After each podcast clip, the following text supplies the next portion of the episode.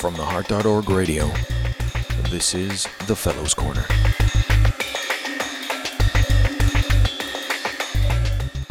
My name is Arun Thakani, and I'm a cardiology fellow at Barnes Jewish Hospital here in St. Louis. It is a pleasure today to be speaking with Dr. Deepak Bhatt. Formerly of Cleveland Clinic, Dr. Bhatt is now the Chief of Cardiology of the VA Boston Healthcare System, a senior clinical investigator participating in the TIMI group, as well as the head of the interventional program at the Brigham Women's Hospital and the VA at Boston. Our discussion here will contribute to the Fellows Corner group of audio recordings emphasizing early career development in the field of academic cardiology. Dr. Bhatt, welcome to St. Louis, and it is indeed a pleasure to speak with you. Well, thanks so much, Arun. It's really been a treat being here at your institution. I've had a wonderful day so far, and uh, I'm looking forward to more. Oh, well, I'm very glad. Well, my first question, sir, um, for fellows interested in pursuing clinical research, what do you believe were the essential factors that led to your personal maturation from a fellow who maybe hadn't done a lot of clinical research to a mature independent investigator? Well, I think that's a terrific question, and you know, fellowship's just a wonderful time in life uh, where basically, uh, as a fellow, you're for the most part undifferentiated, and you know, the world is your oyster. You can do whatever you want to at that stage. And I think the key thing is just trying to figure out what you enjoy doing. I mean, that's the most important uh, thing to do. And presumably, if someone's in, in a cardiology fellowship, they enjoy clinical care. So the, the real question is, uh, of all the things you could do, do you like imaging? Do you like procedural care and, and deciding upon, uh, I guess, a sub subspecialty, or deciding that you like it all and, and want to be a general cardiologist. So I think that's an important step that, in part, then is linked to whether you enjoy doing research uh, or, or not. And I think everybody ought to do research as part of their fellowship, even if they don't really have an intent to do it again, just to give them an appreciation of the research process, and so that when they're reading the medical literature in the future, they can evaluate it in a more critical sort of way. Uh, so I think doing research is just good for that reason, and just you know for for intellectual uh, reasons, but. Uh, if somebody is really potentially considering an academic career, then I think it's important to do research to see whether that's something that you want to do as, as a good chunk of, of the rest of your professional life. So I think the best way to feel out whether um, a research uh, career or, or, or, at least part of a career being um, uh, tied to research is to actually do it.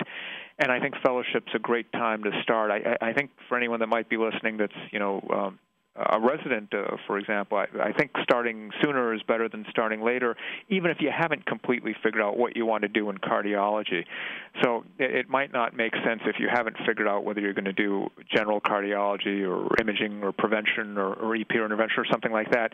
It, it, it would make sense to pick a more general project as opposed to you know studying a particular type of stent and bifurcation lesions. I mean that wouldn't be of of broad relevance uh, unless you went into interventional cardiology. May not be of much use um, in the future. So I, I, think tackling broad topics of general interest uh, are a good way to get involved with cardiology research, and, and, and the sooner the better in, in some shape or form. And even if it's just assisting in a project as a resident or, or first year fellow, that's a good entry point. I, I think one mistake uh, not it's not really a mistake, but but for people that want to go into research, one one uh, thing that they do that isn't such a good strategy is just wait. That is, you know, it, there's always something in life that um, seems pressing. So you know, when, when you're in your second year of residency, well, of course, there's applying for fellowship. When it's in your third year, then there's getting ready to move potentially, and when you're a first year fellow, well, there's preparing for internal medicine boards and getting used to a new city. So you know, there's always something, and it's it's easy to just postpone when you're going to get uh, serious about exploring research perhaps to a point where it really is too late and to do it in a meaningful way. So I guess my advice would be uh, start early and find something that's just of, of broad interest such that whatever you end up doing later on in life, it, it's of some uh, relevance. Okay. Um, along those lines, what kinds of um, how did you learn about the nuts and bolts of doing clinical research um, while you were at the Cleveland Clinic? What kinds of uh, activities uh, did you participate in while you were there in, during your training period? Well, I think there are a couple of different ways of learning. There's, of course, uh, the uh, medicine paradigm where you just essentially learn on the job, learn by doing, sort of the uh, see one, uh, do one, teach one model that can be pretty good, even I think, for learning uh, uh, clinical research. So I think it's important to be at a place and, and, and with um, attendings that have such interest and, and involve fellows in a meaningful way in research. I think, though, there are for, more formal ways of doing it too that can be complementary to that uh, on-the-job uh, training, and, and some respects might even be uh, better. Uh, and what I'm specifically speaking about are the different master's levels programs that are out there. MPHs, masters in clinical epidemiology, masters in clinical research. A number of different institutions offer these sort of programs. And I think for someone that's really uh, committed to a clinical research career or thinks that they might want to go down that path, such training can be very useful. Because even though you can learn a lot of things about clinical research on the job, um, it, it's sort of like basic science in, in some respects, where I think 30 years ago you could be an MD and you know then go on and have your own basic science lab and be quite productive and competitive.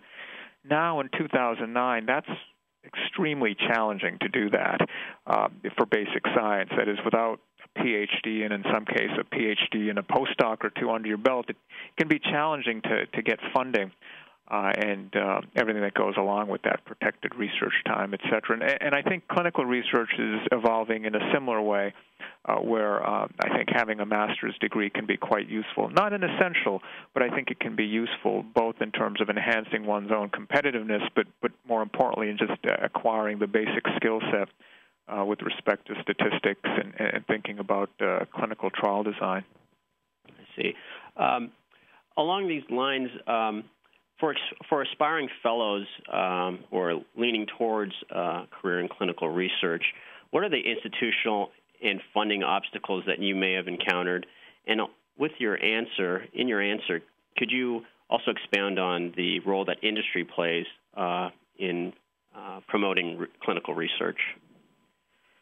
Sure. Well, I think uh, there are lots of different ways to get funded to do research. Of course, there's the NIH, and right now there's a lot of excitement about that because of this whole stimulus uh, plan and um, lots of merit in, in that sort of uh, funding. There's AHA funding, different awards from the ACC, uh, both uh, local awards, uh, national level awards, for example, with the AHA. So there are d- different sources, and, and I think um, these are all excellent but I think quite complementary to those sources are, are industry, and um, you know th- there's been a lot of discussion about the role of industry and academia as of late.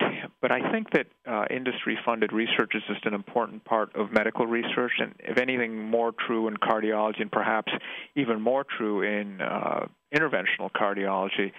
So I think uh, as academicians, with appropriate firewalls uh, and, and, safety mechanisms in place, we really ought to embrace collaboration with industry.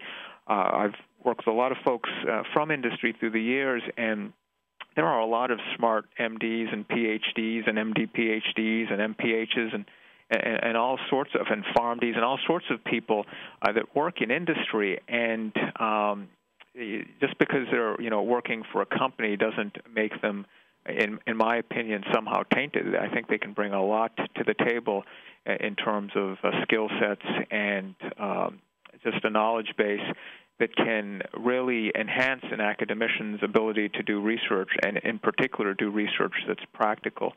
So obviously you know one's got to be careful uh, with any sort of relationship uh, where uh, you know money is involved uh, whether it's grants or consulting or that sort of thing. But you know that potential uh, exists regardless of the funding mechanism. That's not specific just to industry. So uh, I'm a big believer in industry academic collaboration. I think a lot of good things have come uh, out of such collaboration through the years. I think it benefits patients, and I think it's good for the people involved, both from the industry side and the academic side. And, and I think with appropriate uh, safeguards, uh, that's really been a uh, strong point in American medicine.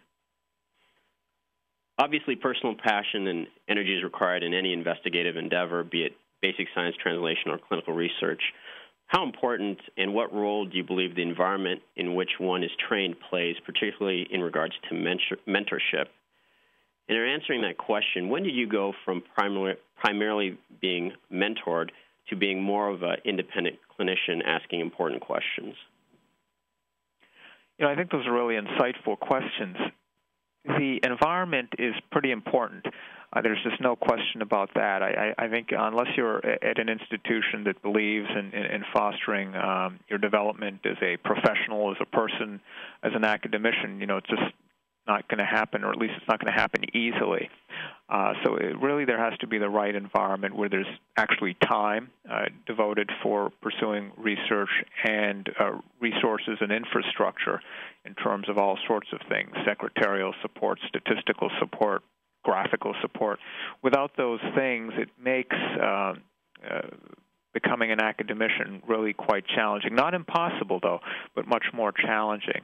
Uh, I, I do want to emphasize, though, that I don't think those things are absolutely essential for someone that really has a passion for research, because these days in particular, it's so easy to collaborate across institutional lines. I mean, with email and phone and fax, it's very easy to collaborate with investigators in other states, or for that matter, other countries. So, I, I think if you know there are fellows that are in, at institutions where maybe the infrastructure isn't so great um, for research support, there's um, lots of opportunities to reach out to investigators at other centers and collaborate with them uh, either informally, just by you know picking up the phone or, or sending an email, or through more formal mechanisms such as through the AHA, uh, submitting requests to, to databases such as the AHA Get with the Guidelines or the ACC Action Registry.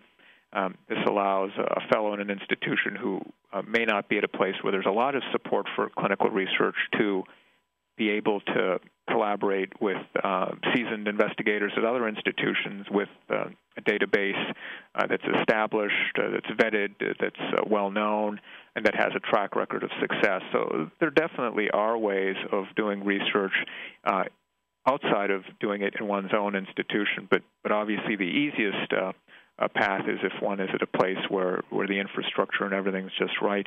Now, as part of that, I, I do think mentorship's important Though again, the mentor doesn't absolutely have to be at the same institution, though that's preferable, uh, just because that makes again life easier. Uh, and I don't think the mentor necessarily has to be in the exact same area of interest. Again, it helps uh, uh, because that person can then uh, throw different uh, projects and and, and papers your way. But but I think even more important that is just somebody that really is a good person that has your best interest at heart and. Uh, understands how life works, and, and that sort of person, even if they're not in your exact uh, field of, of sub subspecialty, can still provide good general advice in terms of how to carve a, a path in academic life. So. Uh, I, I do think it's important to identify someone like that, and it doesn't necessarily need to even be a someone. I, I think it actually helps to have uh, you know different people to call upon for different facets of, of mentorship. That is, some people will be particularly good about helping you with a specific research goal that you have. Other people will be particularly good about how to navigate the path from you know being a lecturer to an assistant professor and uh, up the academic ladder, so to speak.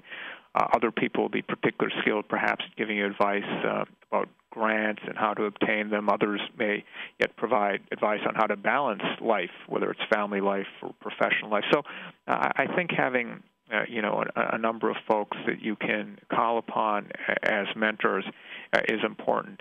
Uh, and uh, again, I don't think it has to necessarily be even uh, at your own institution, especially if you've got a number of people that you're drawing upon for their experience and expertise and wisdom.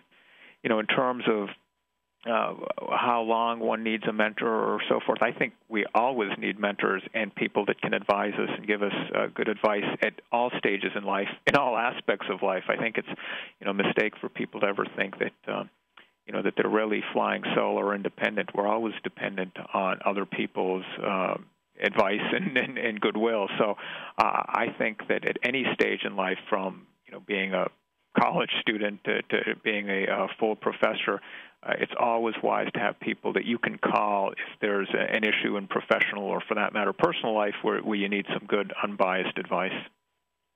I see.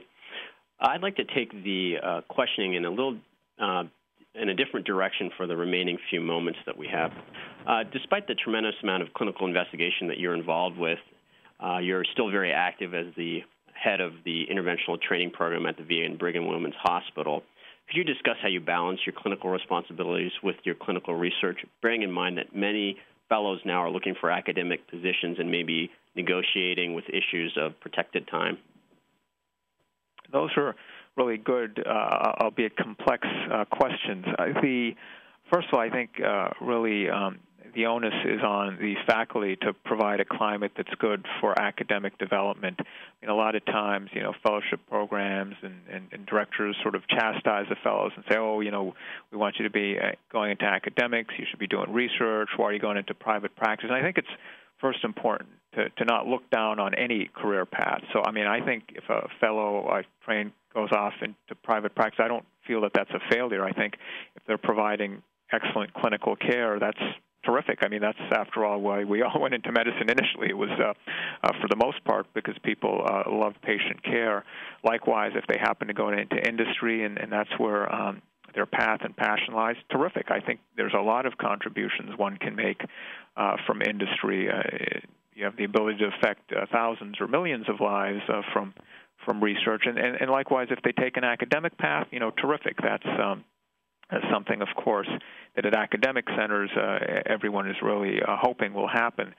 Um, there's also realities that, that you know there's uh, academic positions out there, but it's not an unlimited number of academic positions. So uh, it's also a bit of a competitive field, and if a person, a fellow, has got particular uh, geographic constraints, well, then that can really make finding an academic position even more challenging. And I think it's important to to factor in all these different issues. But um, but to really answer your uh, question, I think um, you know faculty have got to make academic life seem appealing, and that does include providing opportunities for fellows to develop an area of expertise to uh, you know write and be first author on different uh, analyses and papers and understand that academic life is actually fun. I mean, if all that um, a fellow sees is you know their faculty complaining about how you know painful life is, or how they never have time to to do anything, or how poorly paid they are, well then you know that's not going to make anyone want to follow uh,